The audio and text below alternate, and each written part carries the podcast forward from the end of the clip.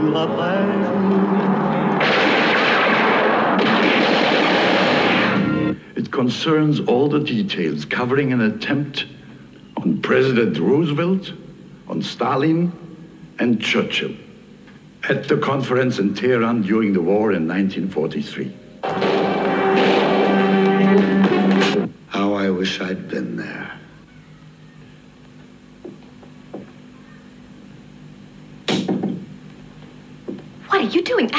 Crazy? I know too much about that bastard Sherner.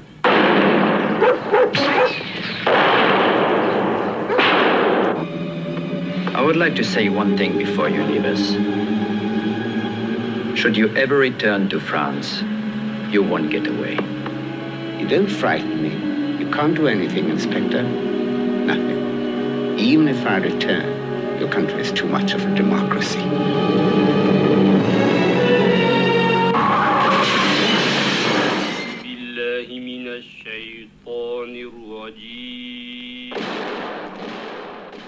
Hello，大家好，这里是无边界电台一零零一栏目，我是主持人阿格。刚刚我们听到的这段录音呢，是我从一部老片子的英文版预告片当中截取下来的。呃，其实对我来说，这这段声音里面的信息量非常大。嗯，这个片子叫做《德黑兰四三年》，男主角是呃大家很熟悉的法国影星阿兰·德隆。然后这个片子的主题曲也是非常有名，呃，就连我们中国的刘欢他都翻唱过，呃，中文名好像叫《让爱情长留于世》吧。那《德黑兰四三年》呢，是一部挺经典的呃二战题材的这个谍战片，因为这个众咖云集，我我其实还挺推荐大家去看的，嗯。关键是今天这期节目，呃的的地理位置，我们前几期大部分都在上海，然后上一期是跑到东亚东南亚兜了一圈，然后这一期，呃，出于十分十分好理解的原因，我把这个视线就转移到了呃波斯。那《德黑兰四三年》这个片子呢，它是呃以真实的历史为背景的。就是一九四三年的时候，罗斯福、丘吉尔和斯大林三巨头啊，在德黑兰呃会面的期间呢，这个苏德特工啊就在这个波斯的土地上斗智斗勇，最后就是破除了这个德国的呃阴谋。但这个这个电影呢，它它有一个强烈的爱情悲剧的剧情线埋在后面，就是说当时帮助。哦，这个苏联特工粉碎德国阴谋的这个女主角，呃，却最后呃三十五年之后在法国被神秘杀害了。那在实际的呃真实历史当中呢，德黑兰会议其实就是第二次世界大战期间非常呃关键性的一个一个阶段，就是啊英美俄这三国首脑他一起啊商讨并确定了。呃，开辟西欧第二战场以及东西方怎么这个配合去对德作战的一个具体的啊战略问题，啊，包括还有很多的 呃如何分割德国，如何去呃分配，比如说像呃波兰这样的这种边界领地的问题。那在这次会谈之中呢，我们就会很清楚的去看到这。呃，三个国家的首脑，他是如何他们之间的这个分歧，以及他们共同的利益，如何在这个间隙当中去去相互博弈，最后达成了一致。至于影片当中那段凄惨的爱情故事是不是真实存在呢？并不知。呃，但当时希特勒的确就是指使这个纳粹党卫军这个特种部队的头目斯科尔采尼去负责刺杀这个三巨头，这个阴谋行动是啊真实存在的。那这个斯科尔采尼啊，呃，也挺厉害的。就在几个月前，他还成功实施了这个营救墨索里尼的行动。那当时在德黑兰的那次行动呢，就是被命名为“远眺计划”。呃，先是有六个呃德国间谍组成的一个先遣部队先去探路，然后其中两个人还是这个无线电这个报务员。呃，然后呢，斯科尔采尼就就将这个六名间谍空投到距离德黑兰。呃，七十公里的一个地方叫库姆库姆，但这个小组刚落地的时候就被当时的苏联间谍全部擒获了。呃，你你想，这个先遣部队只有六人，但据说当时呃在那边的苏联间谍有一百多号人。那 Com 这个地方呢，呃，挺有意思的，因为我呃在差不多八九年前吧去过，呃，是一个圣城，那边的着装呃需要比较比较谨慎。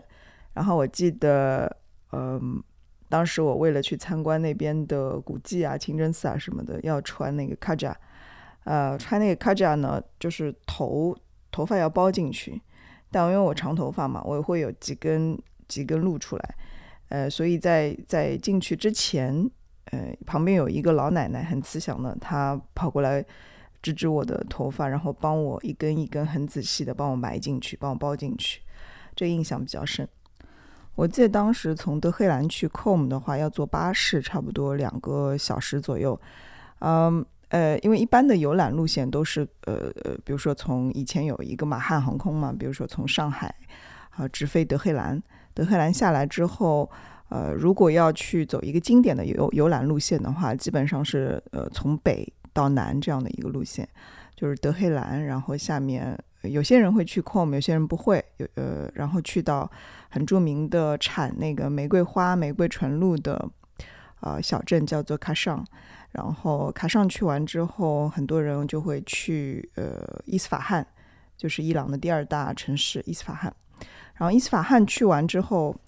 下面就会去到呃雅兹德，还有就是最最著名的波斯波利斯，就是古波斯王朝的这个遗址。呃，最后会去到那个最南部的呃色拉子，就是我们现在喝的那个葡萄酒，它不是有个葡萄品种叫 Shiraz 吗？其实。呃，当然，现在，呃，伊朗的色拉子已经不适应这个土地和气候，已经不适应种这种葡萄。这个葡萄现在种的最好的，号称是不是在澳大利亚？呃，反正这个色拉子就是指那个城市。嗯，当然还有一些老伊朗的这个呃呃旅行者，他们会去到更东的呃科尔曼。呃，甚至是去到另外另外一条路线。我第二次去的时候去的是往西，去到呃大不里士，呃阿塞拜疆省那块地方。那我对伊朗的这种莫名其妙的感情，呃，可能还有一个很小的因素，是因为呃伊朗导演呃阿巴斯·卡罗斯塔米。那我想这期节目跟前几期节目想稍微有点不同的地方是。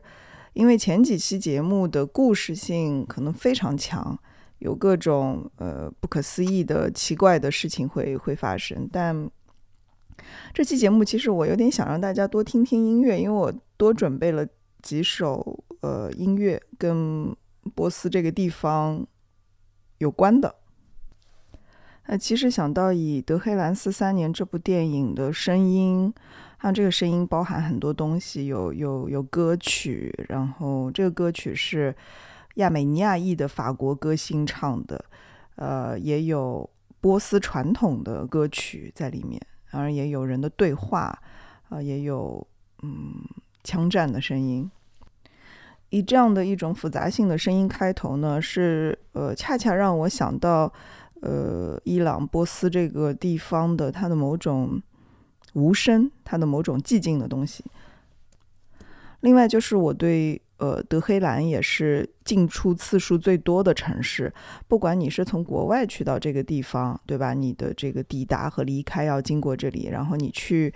呃其他的一些城市，德黑兰通常也是一个中转站。而且，德黑兰这个地方本身啊，它发生过很多很多的事情，不管是一九四三年，还是一九七九年，还是今年二零二二年。那德黑兰对我来说挺特别的，还有一点就是，呃，前面提到的伊朗导演阿巴斯·卡罗斯塔米，他的家乡是德黑兰，德黑兰郊外的一个一个小山村，这个山村叫做拉瓦桑。那阿巴斯导演是二零一六年去世的，后来两年之后呢，我再去了一次伊朗，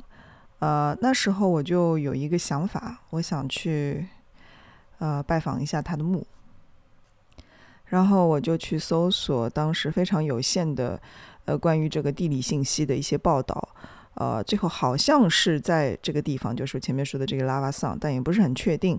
啊，于是到了德黑兰之后呢，我就到处去问人，问酒店的前台、酒店的门童，然后餐厅的老板、出租车司机等等这些，但都说不太清楚啊。直到有一天早上，我在吃早饭的时候跟一个厨师聊起来，然后那个厨师说他知道在哪儿啊，于是他就呃打电话找了一个司机，让这个司机带我们去，告诉这个司机要怎么怎么怎么怎么走。让我记得那个拉瓦桑的这个小山村，呃，它它非常非常难找，它几乎是像，嗯，两堵墙当中的一条一条缝隙一般的弄堂一样的存在。因为当时我们在这个高速公路上开，呃，看着这个地图导航就在边上，但因为在高速公路上很快嘛，然后高速公路一下就过去，感觉旁边都是山崖呀，就没有好像什么路可以上去。呃，我们来回就是走了两遍之后，才发现就掉头嘛，才发现有一条很小的路，呃，就是可以开上去，然后我们就开上去。开上去之后呢，这个山村就一下子变得非常非常安静，因为当时是深秋，呃，然后整个山村被金黄色的呃胡桃树、胡桃林所所所包围，就整个山村是隐藏在一片胡桃林里面的。那接下来就是要更细致的去寻呃搜寻这个墓到底在什么地方。嗯，山村里面人非常少，只有这个胡桃林沙沙沙被风吹的声音，偶尔会从拐角走出一两个当地的老头。然后带我们的这个司机他人特别好，呃，只是英文不太会说，所以我们之间的对话是非常少的，大部分是通过呃非常简单的语言加肢体。肢体的语言进行交流，嗯，他据说自己也看过很多阿巴斯的电影，啊，于是他就要停下来问路，然后突然之间，在这样的一一种一种嗯黄色的阳光的滤镜下，我好像仿佛回到了阿巴斯那个《樱桃的滋味》的那部电影当中，就是一直跟着汽车，一直是摇下车窗，一直在有一个。反复的，但没有固定答案的一个问询当中，有有一个老头说，指指上面，意思说你上去上去，好像到了什么地方右拐，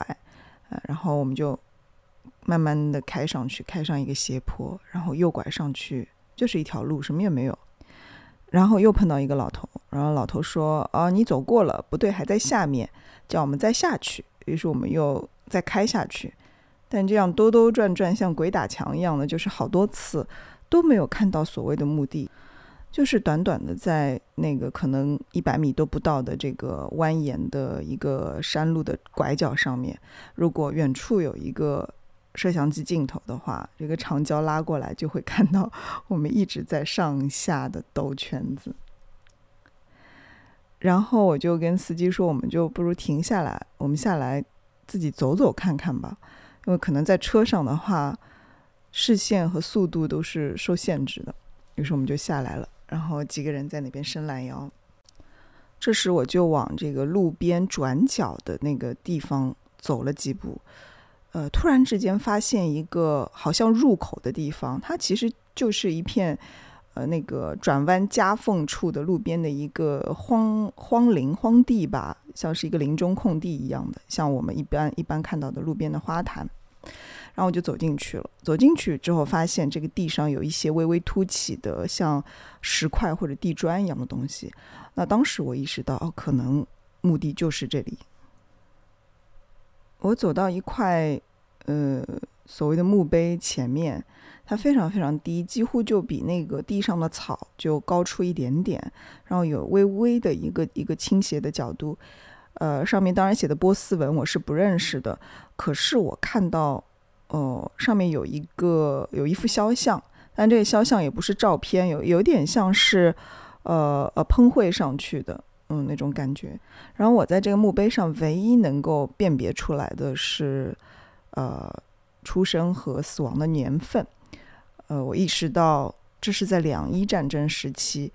呃，所以突然之间心里面就挺挺难过的。这时呢，我发现出租车司机也在这个墓园当中非常轻声的呃走动，然后他也在看这个墓碑上的各种文字。我另外的朋友也在看，呃，有那么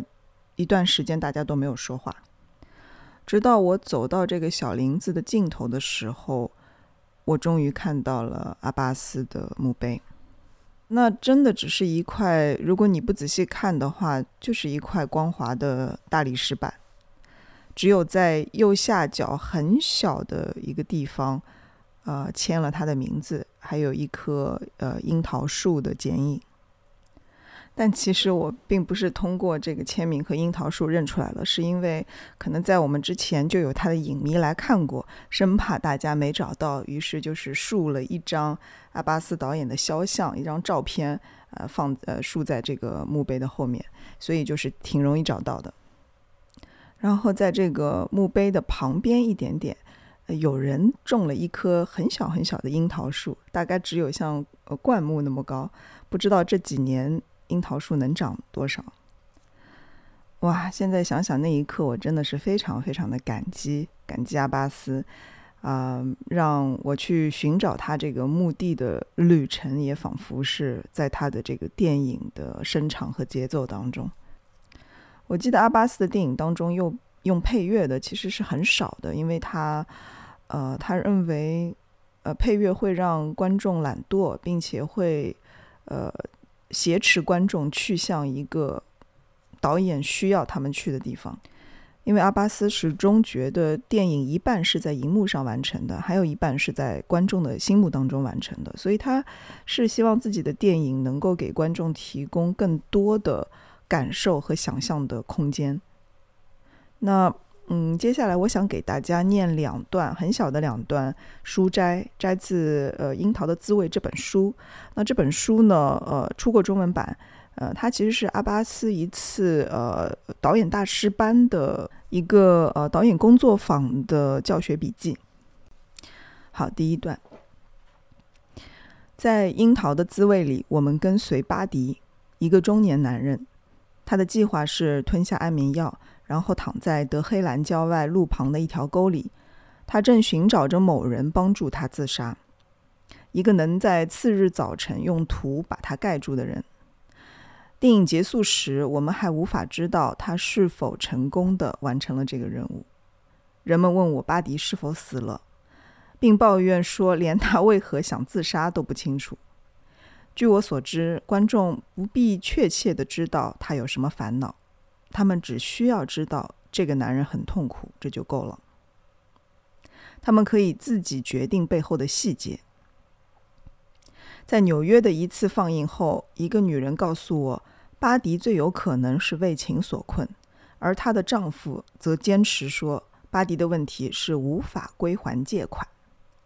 像这样有分歧的反应，揭露了更多的那对夫妻的生活，而非关于巴迪的电影。有些人告诉我，《樱桃的滋味》是乐观有趣的；有些人说是悲观不祥的；甚至有个人告诉我说它是情色的。这些都是我能够理解的有效观点。第二段，《樱桃的滋味》里有一场戏是在德黑兰的自然历史博物馆里拍的。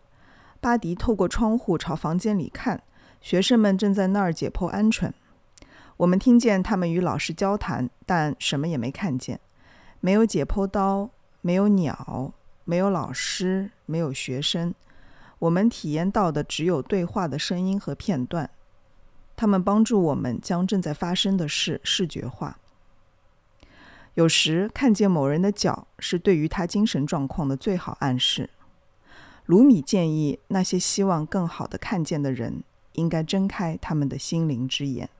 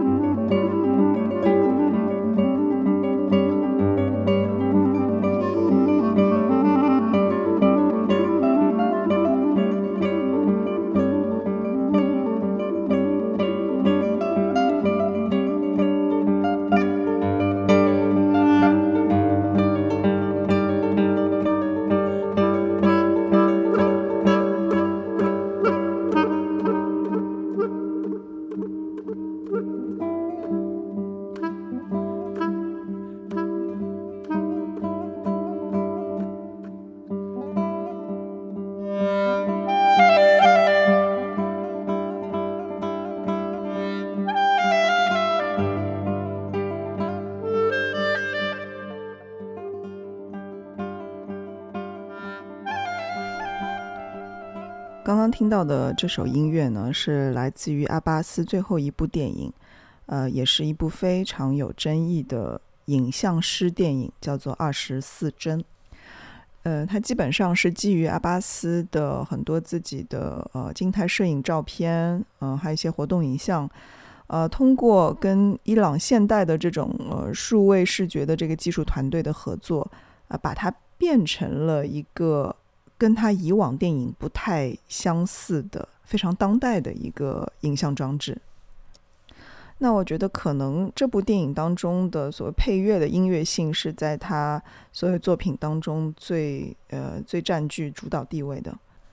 那我在这里也特别推荐这位音乐家给大家啊，她是非常年轻的一名伊朗女性，她的名字叫 Gulfam Hayam。那海洋他是 ECM 签约的音乐家，他呃大部分时间是 base 在欧洲，呃，同时他也是一个即兴的演奏家啊，除了编曲之外，那他的主要创作的方向是将波斯传统乐器和传统音乐啊放置到一个一个现代性的一个在创造当中。那波斯的乐器店可是太好逛了，因为里面的。乐器种类不但众多、相当古老，而且它们的形态也都非常的美。像特别著名的波斯塔尔琴，呃，它是西方吉他的鼻祖；还有呃，波斯特别呃有意思的一种笛子叫做内，呃，有中文翻译成纳伊笛，就是内笛。这个内呢，呃，它是。斜过来吹的，就是它既不是像竖笛一样竖着，也不是横着吹，它要有一个有一个卡片是卡在那个牙齿缝里，抵着牙齿缝里面去吹的。反正我是吹吹吹不出声音来。那波斯古典音乐，它除了纯音乐之外呢，它有呃很很大一块是有人声的部分，比如说前面阿巴斯呃经常会提到鲁米，那鲁米的诗歌。呃，以什么样的方式呈现出来呢？它其实是以呃演奏和吟唱的方式去呈现出来的，而且它这个唱法里面，呃，流派分的非常多，比如说有伊斯法罕的即兴的唱法呀等等。有一些歌手，呃，他能够一句一句非常清晰的，你能听清楚他在吟唱鲁米的每一个诗句。呃，有一些歌手的风格则不是这样，他们会非常的怎么说迷蒙，就是连呃呃伊朗人 也也听不太清楚他们到底在唱什么。那接下来我我我会放两首呃比较有代表性的呃鲁米的诗歌的吟唱。那在这之前，我想先为大家读两首鲁米的诗，我挑了两首特别短的，嗯，是这两首都和镜子有关。第一首，镜子。我们是镜子，也是镜中的容颜。我们品尝此刻来自永生的味道。我们是痛苦，也是痛苦的救星。我们是甜蜜清凉的水，也是泼水的罐子。第二首，给你的礼物。你不知道为你选一件礼物有多难，什么看似都不对。为什么要送黄金给金矿，送水滴给海洋？我做所能想到的一切，只是如同把香料送回到了东方。就算交给你我的心脏，我的灵魂也无济于事，因为你早已拥有了这些。所以我为你带来了一面镜子，看着你自己。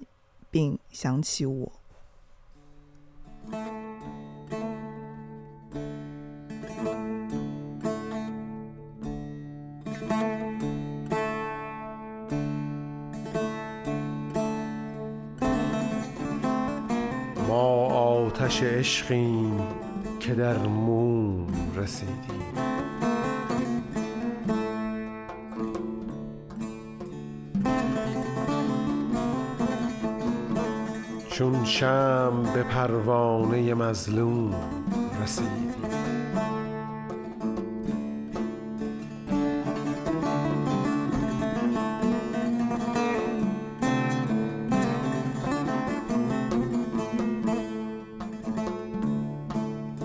یک حمله مردانه مستانه بکردی. علم بدادیم و به معلوم رسیدیم.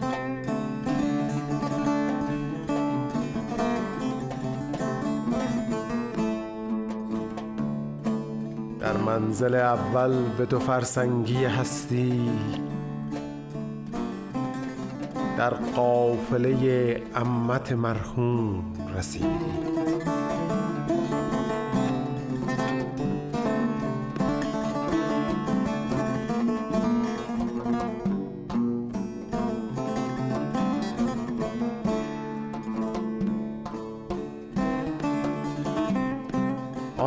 که نه بالاست نه پست است بتابید وانجا که نه محمود و نه مضمون رسیدیم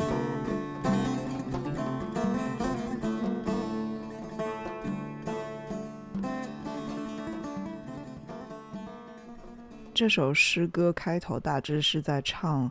啊、我们是爱的火焰，呃，We are flames of love。呃，乍一看，鲁米的很多诗歌都都像情诗，但实际上，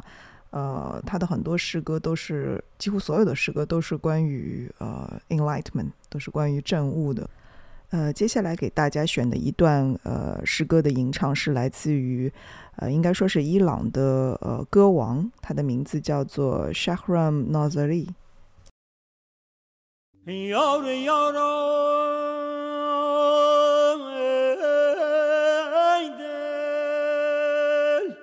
朋友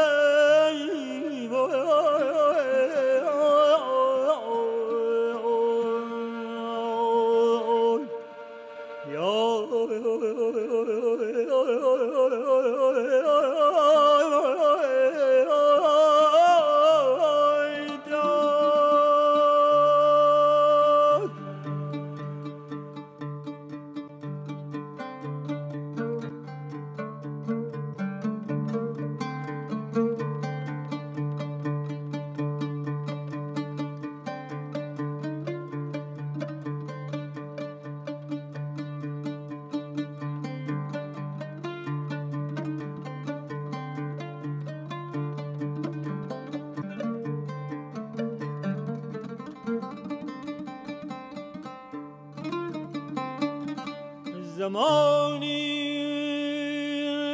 زمانی زمانی.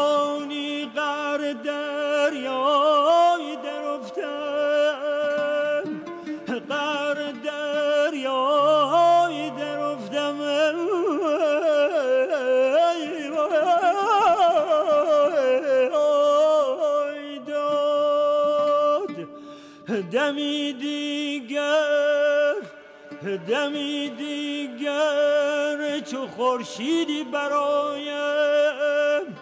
چو خورشیدی برایم. آی دمی دیگر چو خورشیدی برایم.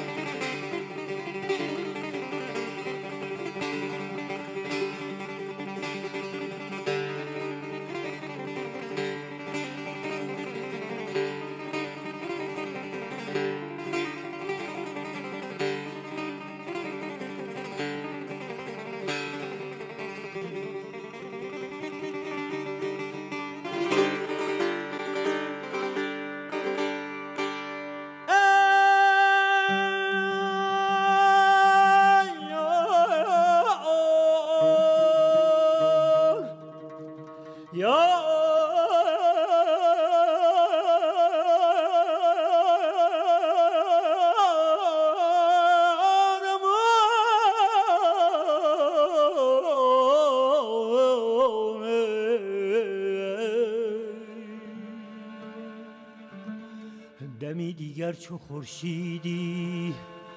برایم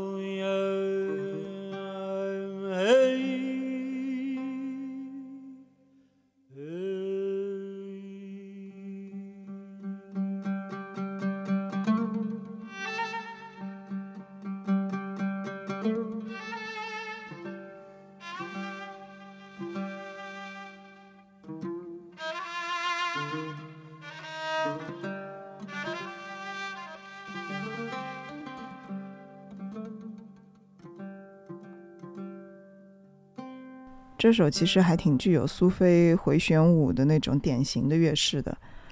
像这样的即兴唱法就很难去呃切断它，所以我让这一首整首歌都放完了。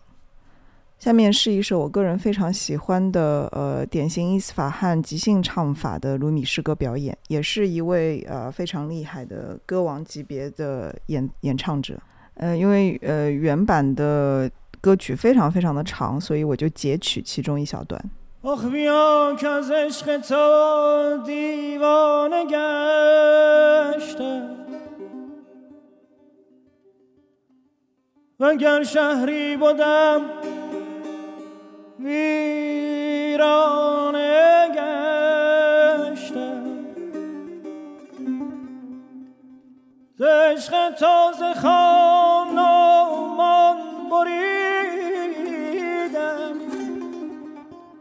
به درد عشق تا هم خانه گشتم. چنان کائل بودم کن را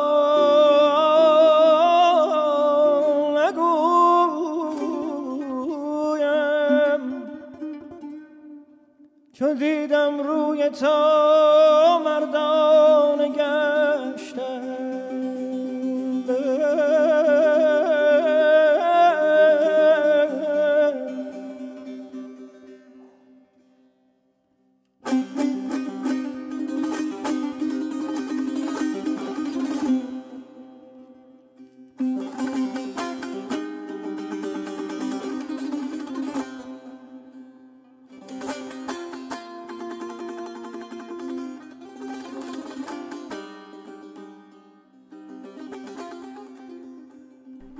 现在感觉有点进入到卢米音乐专场了。当然，我不是呃音乐方面或者说波斯音乐方面的专家，嗯，所以有可能这期节目也并不是呃一个系统的来推荐、来介绍呃波斯古典音乐或者说波斯当代音乐的一个一个东西，嗯，可能还是会跟。地理具体真实的地理这个场域，呃，以及我个人的经验、个人的记忆就是有关。我会在节目开头去放这段德黑兰四三年当中的电影配乐，呃，其实里面有一个张力，这个张力就是说，呃，主题曲它是一个其实是个完完全全的法国相送。而我们在其中听到的，呃，波斯音乐的这种吟唱，啊，它其实只是成为了一个呃历史事件背景的一个元素。那下面我要分享的这首音乐呢，呃，其实在两种东方的传统音乐的呃主体性上，他们是做了一个呃特别好的融合和跨界。呃，可能也是因为东方音乐本身具有的特性。比如东方音乐之间，呃，即便是地区民族的不同、节奏型的不同，但是他们，呃，这个演奏的状态，还有整体的这个频率，呃，主要是背后的这个哲学，我觉得是比较接近的。所以下面要分享的这首，呃，我在上海听过现场，是应该是十多年前，呃呃，内蒙的呃歌手乌仁娜，然后和伊朗的鼓王。呃，来到上海的老 Jazz Club 所做的一场演出当中的一首歌，然后这个波斯鼓王现在应该还在世，八十几岁了。他的名字叫做 Jamshid Shamilani，歌名的意思是礼物。我们来听一段。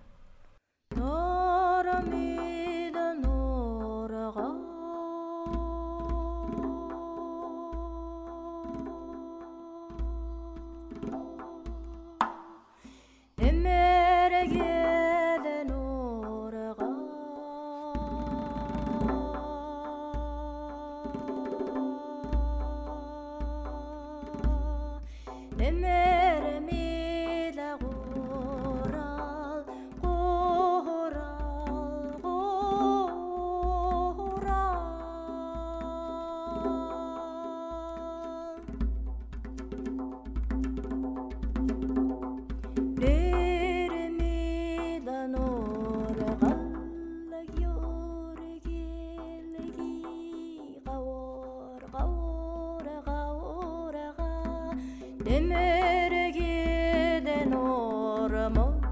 Ayaktır gevgere Gevere gevere gevere mi? Namo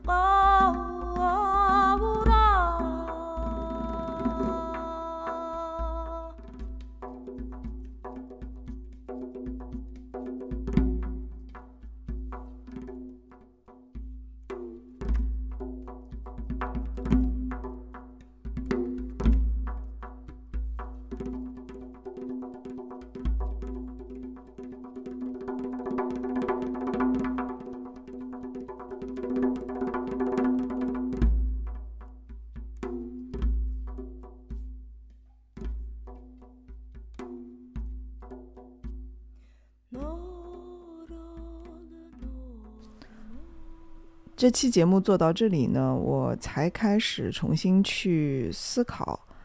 呃，我当时定的这个标题《波斯声音杂技》，这个“杂”到底是什么？然后这个声音到底又包括哪些？他们是音乐吗？呃，是电影当中的这些残余的合成的轨道吗？啊，是？报纸上正在发生的东西吗？是我们脑海当中的回忆吗？是我们心中的念头吗？是历史的回声吗？是不同镜子破碎的震动吗？为什么在这期节目里面，我会把这个心心里的移动坐标放置到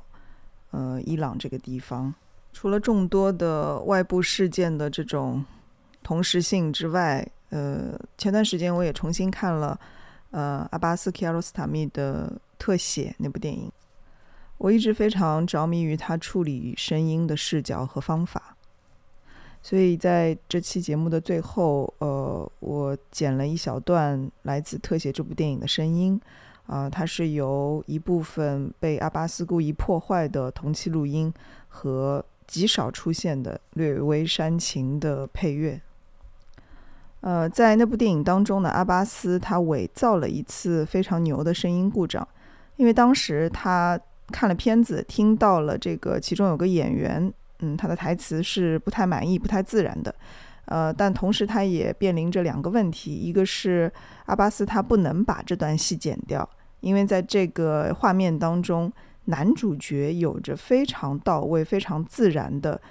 状态，因为他是第一次，几乎像纪录片一样，他是出狱之后第一次见到眼前这个人，所以他的反应都是真实的。那如果再演一遍的话，那这部分真实的感觉就会丢失掉。呃，所以在这种两难的考虑下，他最后居然做出了让录音师混音师昏过去的一个决定，就是把这段好好的声音全部剪坏，断断续续，就好像当时的呃录音设备出了故障一样。为什么我觉得这是影史上最最妙的一个电影声音的呃处理的例子？呃，是因为它。不但化解了当时拍摄过程当中的一个不完美的东西，与此同时，它几乎像一个非常珍贵的教法一样，在暗示给我们，我们应该如何去理解声音，并在理解声音的基础上，这个声音是一个广义上的声音，它也包括我们的各种意见，在理解它的基础上，我们如何去创造性的去。智慧的去运用和处理声音，但由于本人缺乏像阿巴斯这样的智慧，所以本期这个一零零一栏目，呃，以这样没有跌宕故事情节、毫无重点的方式，呃，接近尾声。我下期还不知道做什么，嗯，不管了，下期见吧。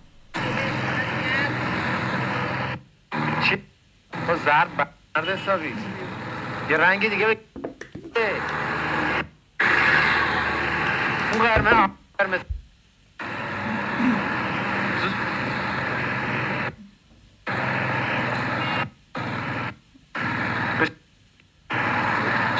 خوبه